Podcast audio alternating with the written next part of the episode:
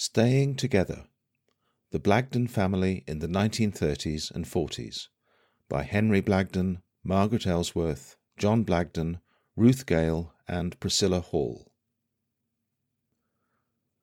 Introduction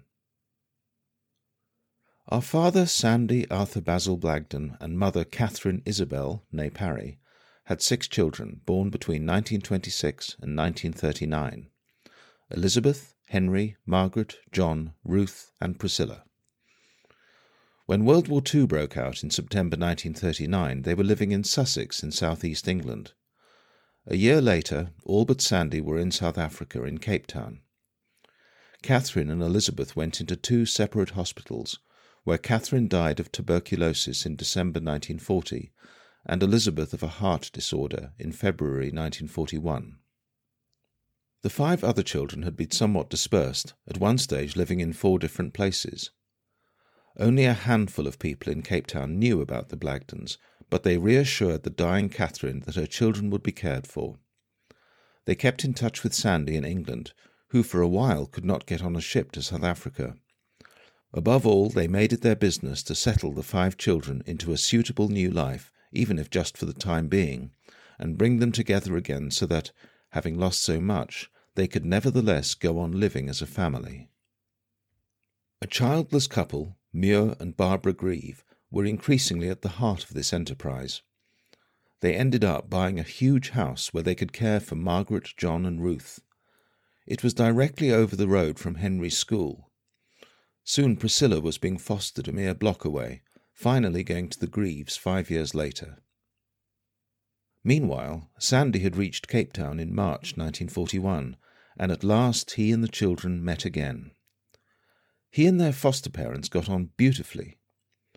It was clear to them that the children should stay where they were, with Sandy at hand to join in the family doings, but living elsewhere.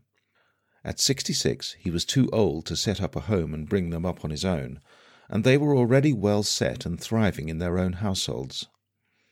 The Blagdens thus ended up with an odd style of family life, but it really was a miracle of generosity and common sense, and it worked very well. This is the story that we, the five children, tell in more detail in this book. Our readers will need a little bit of background.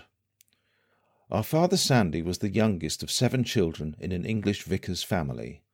Born in 1874, he grew up in the later Victorian period with its pros and cons. We met a few preconceptions from that time, but he had such an easy nature they never got in the way. There was not much money, but he got a Cambridge degree and tended towards being a teacher. He and a pal started a little school on genial creative lines, which went bang eventually because they couldn't make it pay. Then, because Sandy loved a vigorous outdoor life, he went off to Australia in 1912 and began clearing ground in Queensland to grow pineapples. There he met, and it seems pretty well fell in love with, a beautiful, gracious teenager, Iris Muspratt. She may have been partly the reason why we ended up in Cape Town later on. She certainly played a vital part in helping us through the mess we were in when we arrived. The pineapple farming had just got going when World War I began in 1914. Sandy abandoned the farm and joined up. After the war, he returned to England, where he had already met our mother, and they married in 1922. Catherine's family was semi genteel and far wealthier than the Blagdens. She had an adored elder brother, Ted, who joined the Royal Navy as a cadet at the age of twelve and had the unquestioned freedom of a career ahead of him. She, born in 1894, seemed doomed to a polite, vacant life in drawing rooms. One must be able to talk intelligently about nothing, to find the nothings to talk about, in short, always to be grown up and graceful, she wrote at the age of eighteen. Then came the war, which saved her generation of women from a life of nothing but the social round. Catherine became a hospital auxiliary, a VAD, as voluntary aid detachment aides were called, and considered going on to train as a nurse, but hadn't begun by the time she and Sandy met. Maybe her ideas changed at that point. As a married couple, they lived first in a village called Hannington, where Sandy started a small market garden. Then, in 1927, they had to look for a bigger house as the first of their children arrived. It was a good time to move anyway because a lot of country properties were going cheap after the war.